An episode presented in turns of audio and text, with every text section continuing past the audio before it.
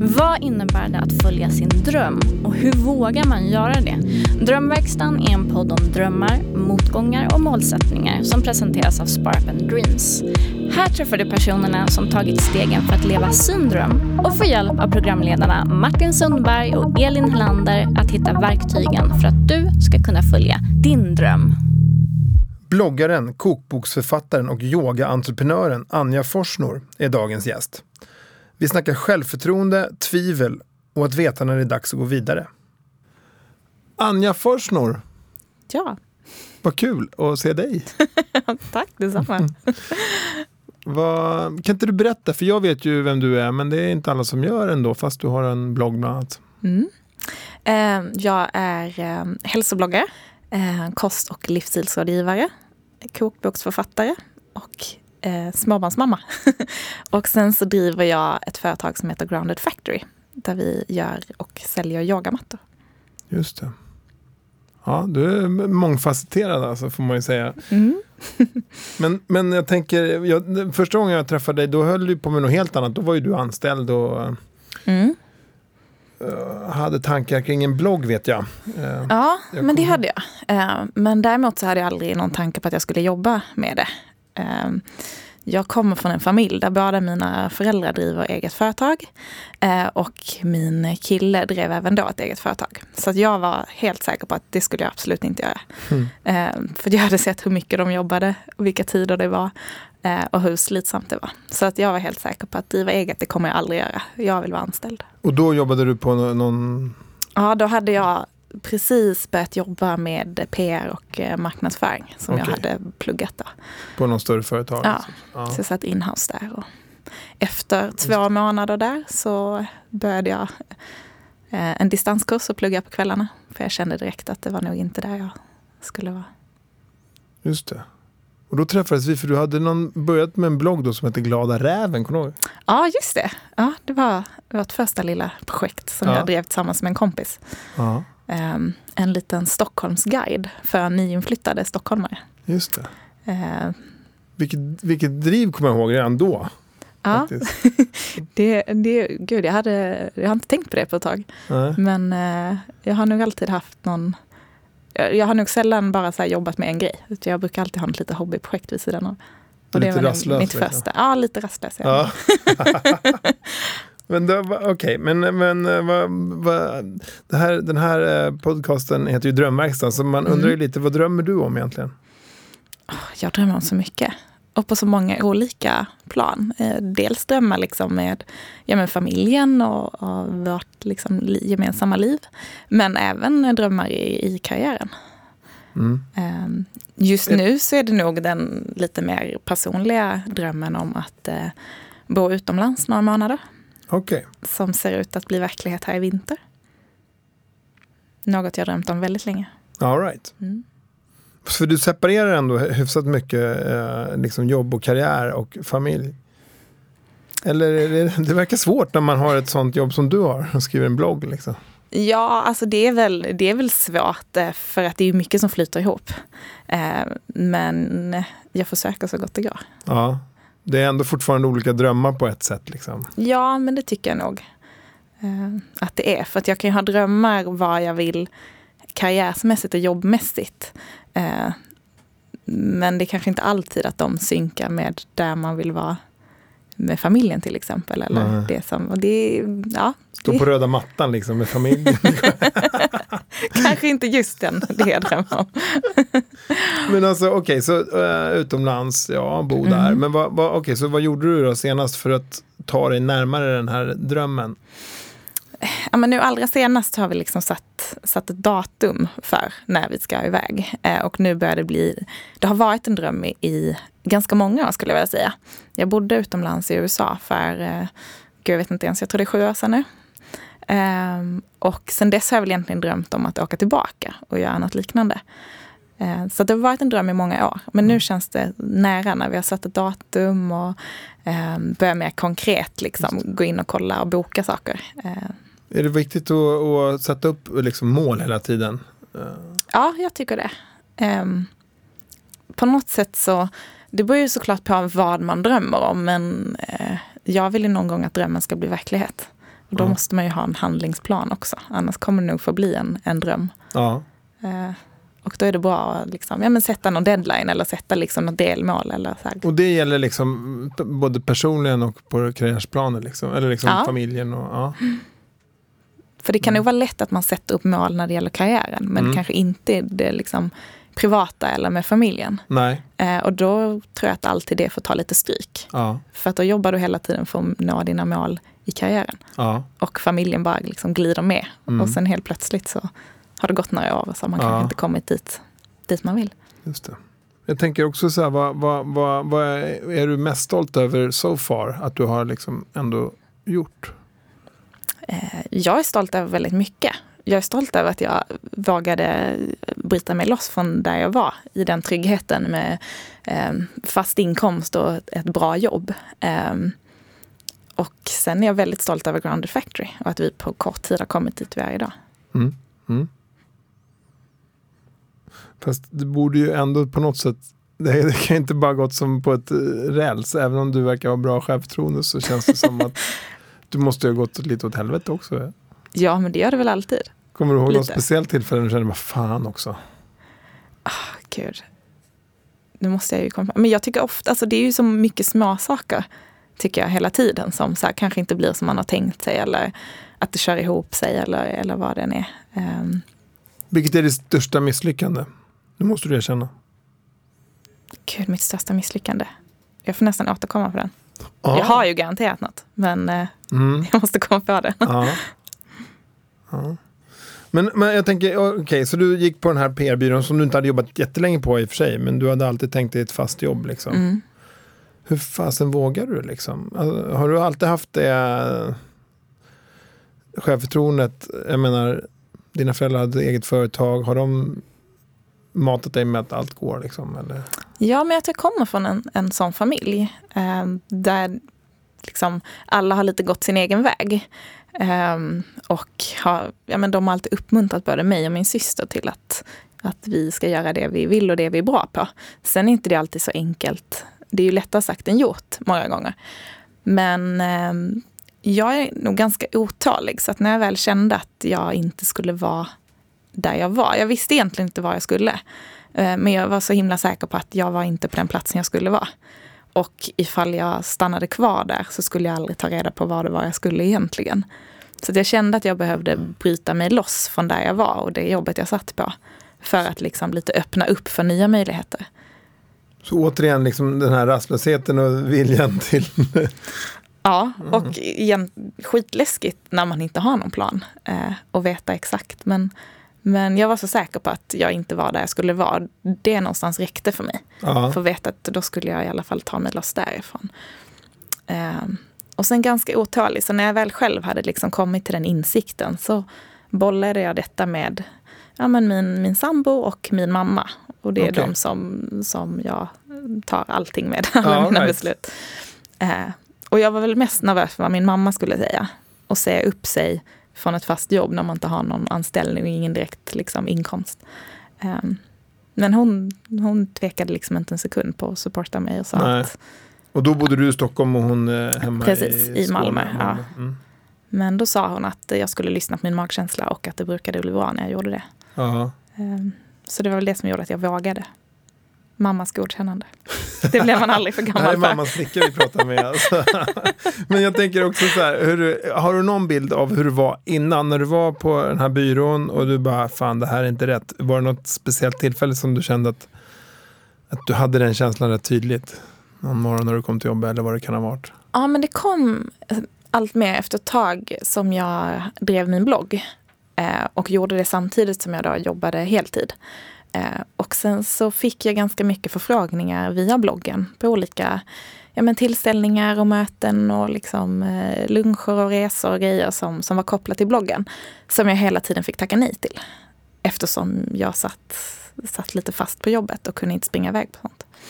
Eh, och då hade jag en känsla av att jag kände mig låst hela tiden.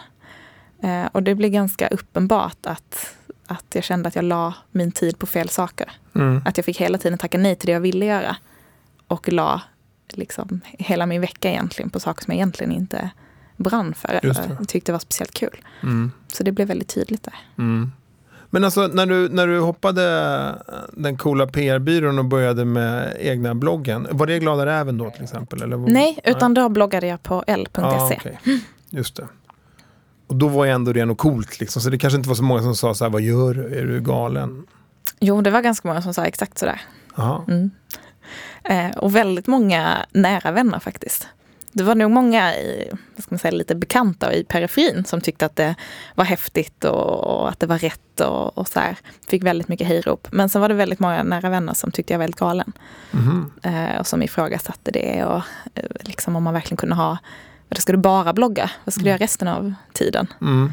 Eh, för jag tror det är många som inte inser hur mycket jobb det ligger bakom en blogg. Mm. Ehm, och sen hade jag ju, men jag hade väl någon liksom, känsla av att det skulle gå bra och gav mig själv ett halvår att, att ehm, ja, men om, jag, om jag inte kunde försörja mig på det jag gjorde inom ett halvår så fick jag tänka vidare. Ja, okej. Och vad skulle plan B vara då? då? Det vet bara jag inte. Gå tillbaka och bara, hörni, jag tänkte på en sak. Eh, nej, det har jag faktiskt ingen aning om. Jag Nej. hade liksom ingen plan B. Jag visste bara att jag kunde inte hålla på och, och dra runt liksom för länge. Utan funkar det inte så får jag ju liksom, då har jag testat. Mm. Eh, och då kan jag ta mig an nästa utmaning. Eh, men det var många nära vänner som var väldigt eh, oroade. Liksom. Mm. Just över det här att säga upp sig när man inte har en ny anställning som väntar. Det är väldigt läskigt. Jag tror många tyckte det var läskigare än vad jag tyckte att det var. Tvivlar du på att du skulle klara det? Nej, jag tror inte det. Mm. Det kanske låter, Mm. och så här i efterhand är det ju lätt att säga det, men jag tror kanske inte att jag hade gett mig in i det om jag inte kände att jag kunde, kunde göra det bra. Är det så? Ja, Så den trygghetsbehovet har du ändå liksom? ja Mm.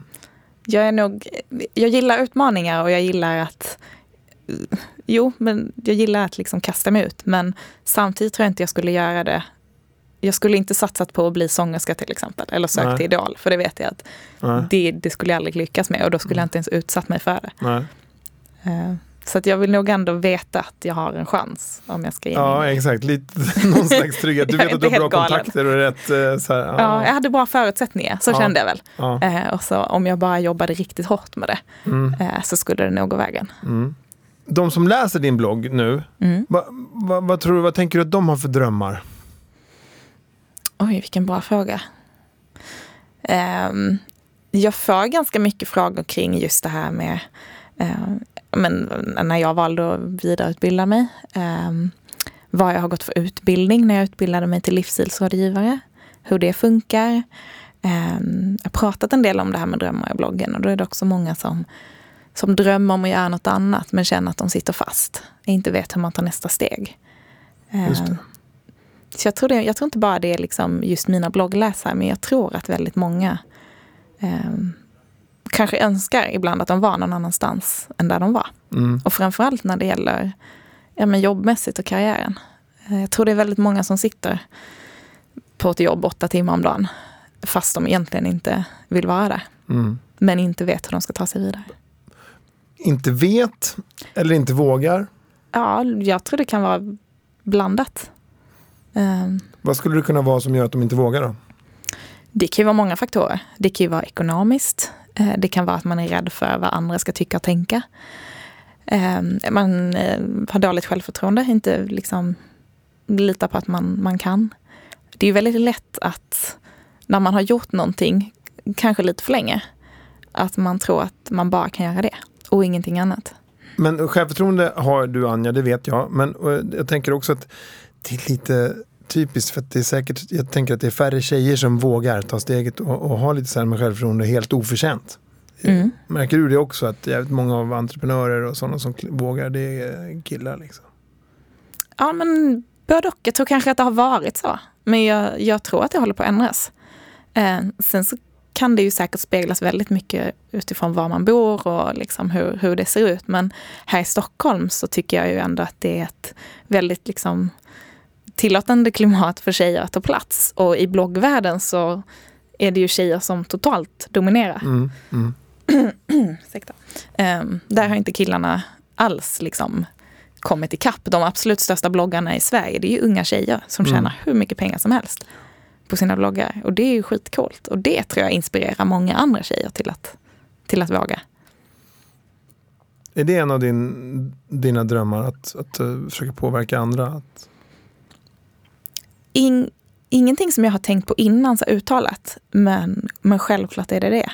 Sen kanske jag inte drömmer om att, att inspirera andra eller att vara en förebild. Men om jag kan vara det för någon så är jag jätteglad över det. Men jag tror kanske inte att jag formar mitt liv eller mina beslut utifrån vad någon annan ska tycka. Men hur, hur kände du att ditt självförtroende har förändrats? Var du liksom den här coola tjejen på gymnasiet också? Eller har det blivit bättre, sämre? Eller hur har det sett ut liksom? Um, alltså jag tror att självförtroende kommer väldigt mycket mm, med insikt på något sätt. Alltså att man kanske hittar det man, man är bra på. Um, där känner jag att jag har blivit bättre. Alltså på det sättet har mitt självförtroende stärkts. När jag gick på gymnasiet så fick jag kämpa ganska mycket. Jag var bra på många ämnen men det var väldigt mycket som jag absolut inte var bra på. Där jag fick verkligen kämpa och hela tiden jämförde mig med de som var bättre. Vilket var jättejobbigt. Um, krigade i matte som inte alls har varit min grej. För jag var helt säker på att jag skulle läsa till civilekonom, för det skulle ju alla andra göra. Mm. Tills jag någonstans kom till någon insikt att man kanske inte måste göra det alla andra gör. Och det önskar jag att det uppmuntrades mer när man är yngre. För jag tror det är väldigt många som sitter på högstadiet redan, eller gymnasiet, ja men innan man ens kommer dit. Ja. Och nästan så här kämpa någonstans fast man vet egentligen inte varför. Mm. Det behöver inte vara fel men men just i skolan så, så liksom finns det inte så många alternativa vägar utan du kan liksom välja ungefär vilket, liksom vilken högskola du ska in på. Det är inte så många som uppmuntrar till något annat. Nej. Ehm, jag började jobba direkt efter gymnasiet. Uh -huh. För att jag fick ett liksom bra erbjudande. Så då tänkte jag att då tar jag det ett år och mm. sen så kan jag plugga sen. Ehm, och det tog sju år innan jag pluggade. Ja, men det kanske var jättebra? Det var jättebra mm. för mig. Mm.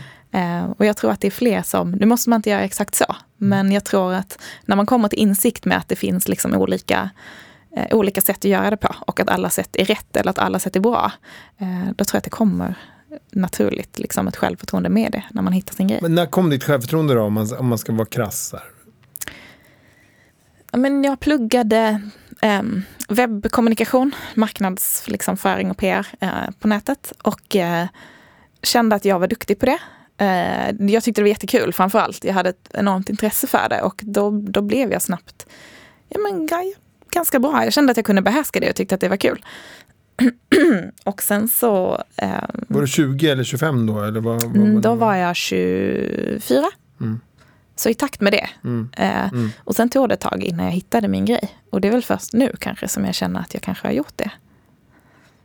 Hur, hur, hur eh, kan man förbättra sitt självförtroende då, om man har inte lika bra?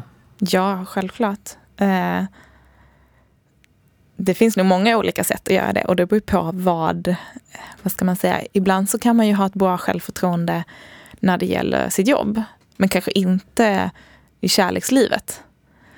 Eller tvärtom. Mm. Eller mm. man känner att man är jätteduktig på en viss sport eller en viss idrott, men inte på något annat. Så det finns så många olika. Jag tror alltid att det finns någonting där man känner sig självsäker. Eller vet att man liksom, eller trivs i i alla fall. Att man kan hitta det.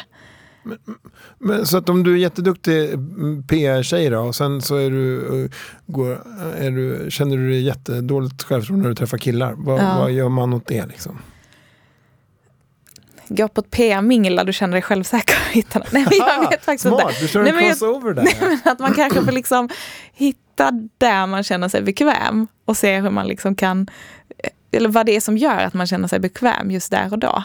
Eh, eller varför man känner sig duktig på det, hur man kan implementera det på andra Bra, man smyger ställen. liksom in lite gränser.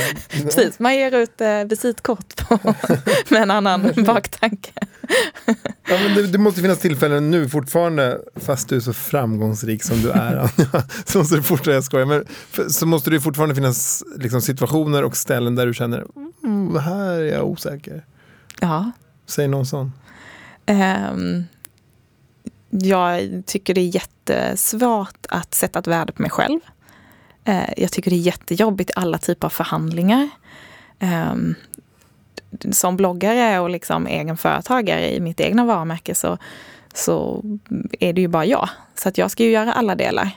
Ehm, jag kanske egentligen är bra på en, en liten del. Eh, men sen så liksom, jag menar ta betalt och förhandla och eh, hela den ekonomiska biten och budgetfrågan, där är jag jätteosäker. Eh, och känner att det är inte alls min grej egentligen. Nej. Och det är ju ganska konstigt egentligen när man är egen företagare för att du ska ha liksom tio roller på samma gång. Ja. Eh, jag tror det är få personer som är bra på allting. Mm. Är det därför du har din manager med dig nu? Ja, precis. jag som jag önskar att jag hade det. Men ja, okej. Men känner du liksom att, um, att ditt liv ändå på något sätt hänger ihop med, med det du drömmer om? Ja, jag skulle nog ändå säga det. Jag känner att jag är... Jag känner i alla fall att jag är där jag vill vara just nu. Um, och det tror jag är en viktig... För mig är det en viktig känsla i alla fall. Att inte hela tiden känna att jag vill framåt. Um, i form av att jag inte idag är nöjd där jag är idag. Eh, sen så, har man väl alltid drömmar. Och det är ju bra. Det tror jag är sunt.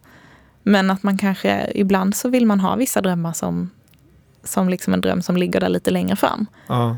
Jag kanske idag drömmer om att, liksom ett, ett liv på landet med hus och trädgård och långt ifrån hela den här Mm. hetsen och stressen och, och liksom innerstads Stockholmsvärlden som jag lever i idag.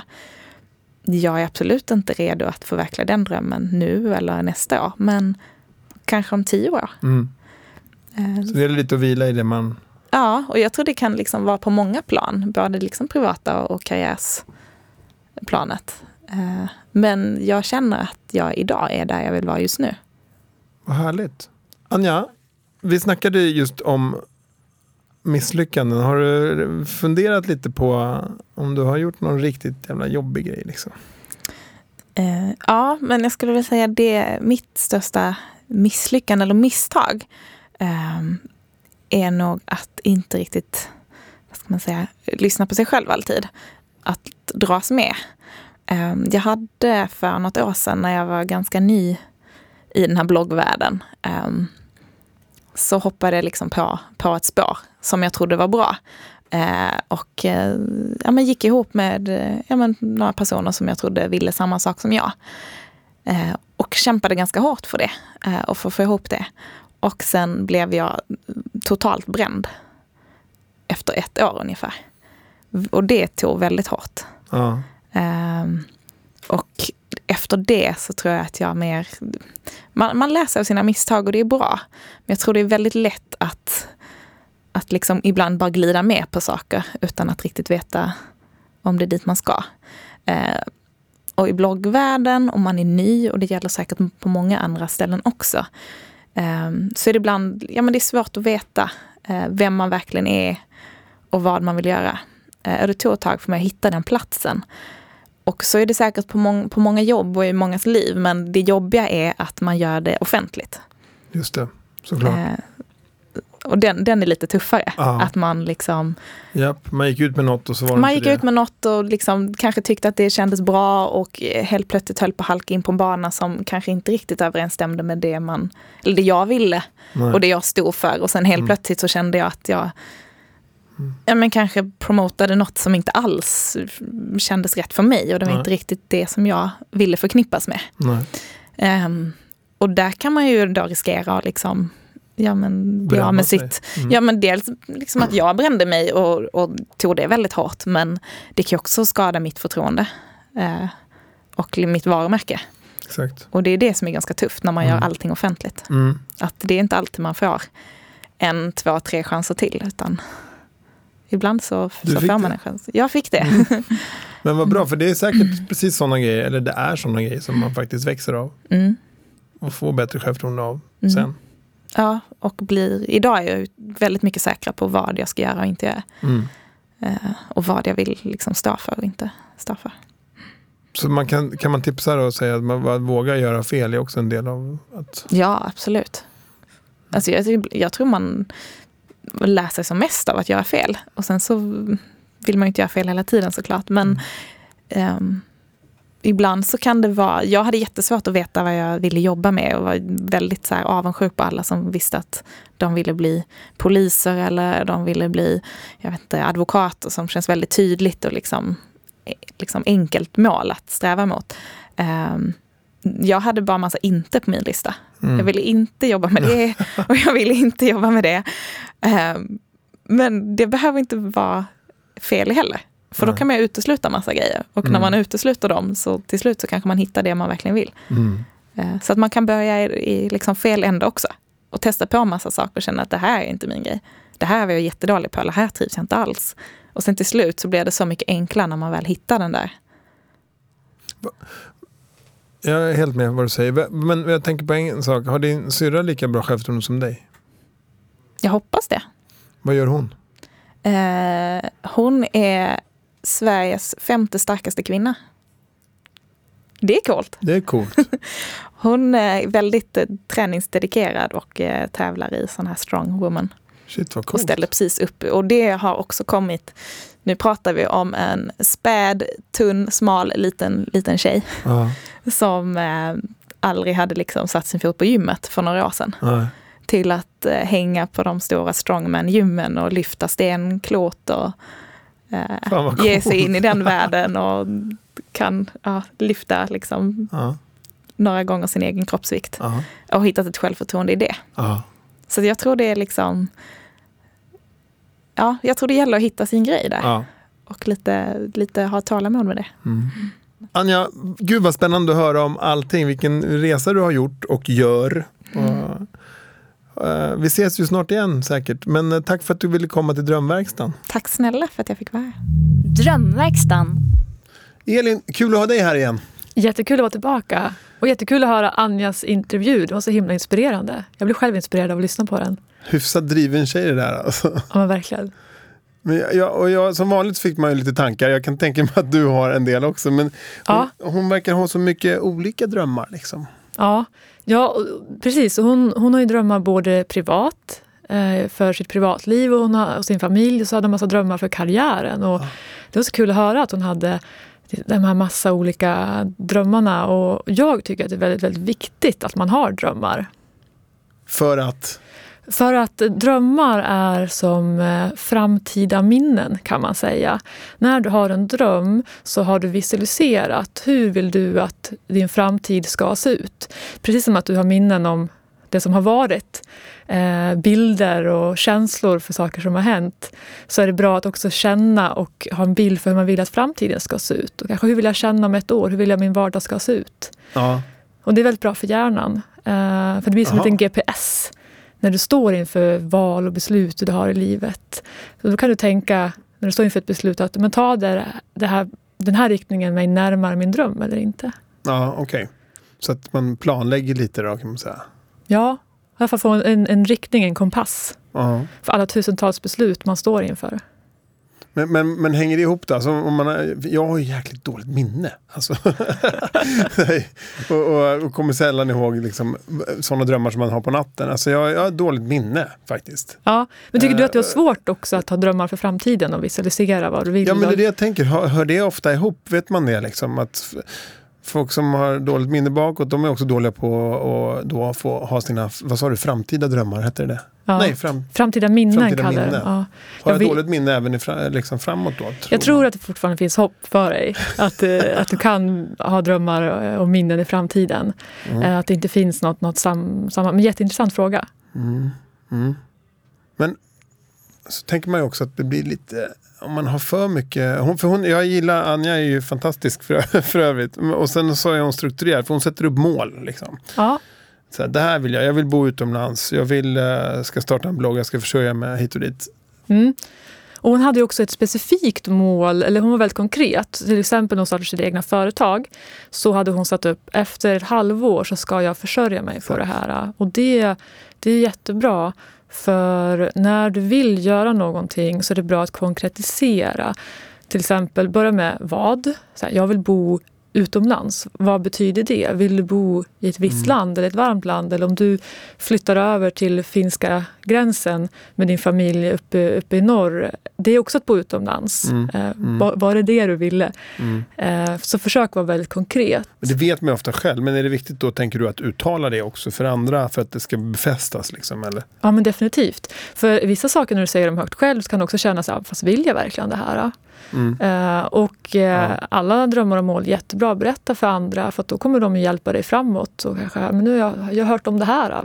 Det Eh, blir och liksom en självuppfyllande profetia. Liksom. Ja, men verkligen. Mm. Så att man sätter upp ett, ett mål, då, först en dröm. Tänk gärna på så här, vad är det konkret jag vill göra? Eh, hur ska jag göra det? Försök vara väldigt ko- konkret hur man konkretiserar det. Eh, och när ska det vara uppfyllt? Mm. Mm. För har du ett när så, så har du liksom en deadline på det. Och då när den de- deadlinen har kommit så kan du utvärdera. Men har jag lyckats med mitt mål eller inte? Har jag inte lyckats så är det ett utmärkt tillfälle att tänka vad kan jag göra annorlunda för att lyckas bättre nästa gång? Då tänker jag som lite vanlig svennebanan att fan vad, vad hårt och strukturerat och alltid leva sitt liv efter sådana där mallar. Liksom. Jag är lite mera, tror jag, och, ja, Du tycker det låter eh, liksom, blir det okreativt på något sätt? Kanske? Ja, att, eh, lite så här amerikanskt liksom. Vi är lite jantelagiga och inte vill tala om exakt vad vi förväntar oss liksom, eller vilka mål vi har. Så känner jag lite att vi, att vi har någon slags mentalitet i det här landet kanske. ja, Om man det, jämför med så här, yes, we're going to do that, bla bla bla.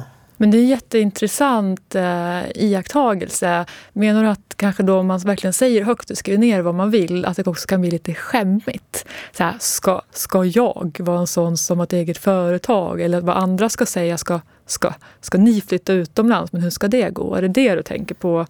Ja, men det kanske är de som lyckas då, de som är lite mera måluppsättande och tro på sig själva. Medan ganska många kanske är lite försiktigare i både att säga saker som man är lite osäker på om de kommer uppfyllas. Ja, det tror jag. Och eh, att man blir där, det tror jag de flesta av oss känner igen oss i. Att man, tycker, man tänker mycket på vad andra ska tänka och tycka om det man gör. Och säger man någonting högt eller bestämt sig för någonting så får man ju kanske höra kommentarer från ens, ens nära och kära. Att, eh, hur skulle det där gå? Och kanske ifrågasätta. Och som Anja då, som jobbar med att blogga eh, Mm. framför allt, så Mm. sa ju det att folk ser ju inte det som ett riktigt jobb och förstår inte den världen och hur mycket arbete det ligger bakom. Och det, får man, det är svårt eh, att inte påverkas av det och att helt enkelt bara slå döva örar till. Kanske bestämma sig vilka ska Ja, lyssna exakt. på eller inte lyssna på. Lite så, kanske lättare för henne att bara köra, ha sina mål inne i sitt huvud utan att outa dem för allt och alla. Liksom. Ja, men definitivt. Det, det är en bra poäng. Att här, tänk på vilka du tar in input från och vilka du pratar med. Då, lever de det liv som inte du vill leva, de kanske inte är rätt personer att ge feedback på dina drömmar och mål. Nej, just det, för det var också, det är ju en annan grej liksom. Om, om det är andras drömmar eller om det är ens egna. Liksom. Det var ju också... Och precis, hon pratade om det här med civilekonom, att alla ville bli civilekonom när ja. hon pluggade. Vår släkt har vi minsann alltid... Precis, och att då ville hon också bli det. Och sen kom hon ju på att det ville hon ju egentligen inte. Att det var ju, var ju andras drömmar. Det, det är jättefascinerande för vi, vi påverkas av de som är runt omkring oss. Eh, och det folk gör runt omkring oss anser vi eh, är normalt. Och har vi bara folk som kanske lönearbetar som, som anställd, då kan det kännas som ett jättestort steg att bli egenföretagare. Nu hade hon i sin familj många egenföretagare. Det tror jag var jättebra för Anja. När hon själv tog steget att vilja bli det fast hon hade bestämt sig för Ja. att inte bli det. Ja. För hon såg hur deras vardag såg ut. Men, men eh, definitivt, så här, vad, om du har en dröm och vill göra någonting, fundera på här, varför vill jag att den ska förverkligas? Vad är drivkraften till den? Är det för att det ser bra ut för Ja. andra? Att jag vill vara framgångsrik inom någonting? Eller är det för att du verkligen själv vill det? Jag kan tänka mig hur många som liksom springer Tough Viking fast de egentligen inte drömmer om det själva. De vill hellre fäktas eller gå på yoga. Ja, för att alla andra... ja. Har vill du det. någon sån dröm? Som du först trodde var din men sen inte... Eh, intressant fråga. Eh, ja, eh, fasen inte på rak arm alltså. Men, men du då? Ja, jag ska tänka efter lite. Men jag har haft ett, eh, jag- ja, en, en specifik dröm som, som jag haft som var väldigt, väldigt stark, jag var väldigt mm, liksom målmedveten om, var ju att eh, doktorera och sen bli professor och ha mitt eget, eget forskningslabb. Och där under tiden så uh, kände jag att det, här, det här är inte rätt. Det, det, var inte som jag hade trott att det skulle vara. Det känns inte som jag ville känna i, i min vardag eller mitt liv. Och uh, valde då att uh, bryta av det och göra någonting annat istället. Och det var ett jättesvårt beslut för mig för att ja. jag visste bara här, att jag inte vill göra det här men jag visste inte vad jag vill göra istället. Och det känns så himla tufft att hoppa av någonting eller avbryta någonting men du inte kan fylla det med någonting annat direkt. Utan det blev ett tomrum. För, du följde ändå din magkänsla vilket måste vara jävligt viktigt. Ja, jag följer alltid min magkänsla och det för mig har det funkat väldigt bra. Men, var, men var det där eh, doktorandtjänsten, var det något som du gick ut med då? Så jag vill verkligen det här. Så att ja, jag hade, fått, liksom. jag hade fått eh, anställning som doktorand på Karolinska ja. och började med min eh, doktorsplan. Och eh, efter ett litet tag gick jag in till min chef och sa att eh, jag vill inte det här. Eh, jag kan inte göra det här. Och det kändes tufft. För det, det är en tjänst som har lagts ut med andra sökande och, och liksom så hade jag blivit, blivit vald. Och sen mm. så väljer jag att inte fortsätta med det. Mm. Det känns som en slags... Eh, först kändes det som att jag svek ja. andra. Men jag började verkligen tänka på att jag kan inte göra det här fyra år för någon annans skull. Utan jag måste göra det för min skull. Ja. Fan, det, och det måste vara jävligt svårt vart man drar det. Det är väl kanske som en relation tänker jag också. Alltså, ja. Jag väljer att, att gifta mig eller bli ihop med den här människan och sen så märker man att det inte är riktigt rätt. Hur länge ska man kämpa? Det är lite samma sak. Och precis, att gå ur en relation till att leva själv mm. kan också kännas väldigt svårt. Jag tror att folk tycker att det är lättare att uh, gå ur en relation och direkt börja en annan relation. Ja, det tror jag definitivt. Vart man, vad man får. För det är också svårt att då avsäga sig någonting. Ja, för fan vad fegt. Men avsäga sig någonting och sen så vet du inte, kommer jag få någonting bättre eller få någonting alls i framtiden? Nej, nej. Jag tänker, eh, Anja, hon, hon, eh, jag uppfattade inte att hon hade så jättebra självförtroende från början. Det kanske ingen av oss som har egentligen. Men sen så, så hittade hon de situationer som hon kände sig bekväm med. Liksom. Mm. Ja, det stämmer. Och det, det hon tog upp var att hon började, hon började studera marknadsföring och webb, eh, någonting på webben och kände att det här är jag ganska bra på. Och eh, det som hände hos henne där då förmodligen är att hon insåg att jag har förmågan att lära mig saker. Och då får man en tro på sin egen förmåga att utvecklas. Och det skapar självförtroende. För har man fått det inom en domän så är det också lättare att våga göra andra saker. Okej, okay, men jag klarade det där. Och jag vet att när jag började tyckte jag det var svårt och sen så kände jag att jag behärskade, sen kände jag mig ganska duktig på det. Det betyder att jag kanske också kan lära mig det här som jag nu idag tycker verkar ganska svårt. Men om ett par veckor, eller månader eller år så kanske jag kommer tycka att det här är lätt också. Man får det själv, tron på sin egen förmåga. Hur, hur viktig är den, det själv, ja, självförtroendet eller tron på sin egen förmåga för att uppnå sina mål? Den är, den är jätteviktig. Uh, att har du inte den så, kom, så finns det risk att det begränsar dig till att uh, inte våga lära dig nya saker, att du inte vågar uh, kanske säga upp dig från ditt jobb och göra någonting nytt.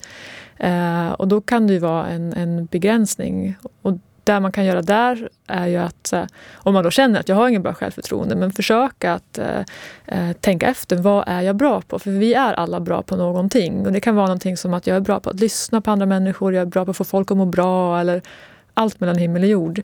Eh, och eh, sen här, ta ett litet steg. Ja, men börja litet, nu ska jag utmana mig, jag ska försöka lära mig det här. Uh, och sen bevisa för sig själv att men det gick ju bra, och så kan man ta mm. större och större steg. Man behöver inte börja så stort. Är det också viktigt att uh, lära sig ta motgångar och misstag? Alltså det känns som att... Ja, precis. Uh, det var vi inne på när vi pratade om Gabriel i mm. förra avsnittet. Mm. Att han såg misslyckande som en eh, situation, möjlighet ja. ja. alltså att lära sig. Och det sa ju Anja också, att ja. man lär sig mest av sina misstag. Eh, och det som skiljer folk åt är att vissa ser misslyckande som ett kvitto på att men det här var ingenting för mig. Det här kan inte jag göra, jag bör göra någonting annat. Och andra ser misslyckande som ett kvitto på att okej, okay, jag behöver anstränga mig mer eller jag mm. behöver jobba hårdare eller göra någonting annorlunda för att lyckas. Mm. Mm. Eh, och hur man ser på det här eh, ja, man skiljer åt hur man hanterar misslyckanden, om man ger upp eller om man Finns vågar fortsätta. Finns det något knep där då? Liksom? Alltså, hur fan hanterar man ett misslyckande? För det är ju jobbigt när man har gjort bort sig eller vad man nu säger, att alltså misslyckats med något. Ja. På jobbet eller privat. En bra fråga. Jag tänker, första, en första knep som jag skulle vilja dela med mig av är att när du gör någonting, alltså så se misslyckande som en naturlig del av resan mot ditt mål eller mot din dröm. Eh, så att du inte blir förvånad när någonting händer och inte gick som du hade tänkt. Då kan det bli en stor chock och så blir det jättejobbigt och pinsamt. Utan så här, förvänta dig att det kommer hända saker på resans gång som inte du hade förväntat dig. Det är det första. Och sen är det det andra, att det här misslyckandet händer. Stanna upp i det och fundera på varför blev det så och vad kan jag göra annorlunda? Och sen gå vidare. Så se det som ett tillfälle att, att utvärdera och lära. Mm väldigt bra tips som vanligt ska jag säga av dig. Men tack, ja. jättebra frågor och funderingar. nu ska vi inte sitta här och berömma varandra. Nu ska vi eh, ta paus tills eh, nästa avsnitt. Yes. Ska vi möta en jäkligt spännande gäst. Ja, och det ska bli jättekul att eh, prata om och analysera hennes resa. Är det en hon alltså?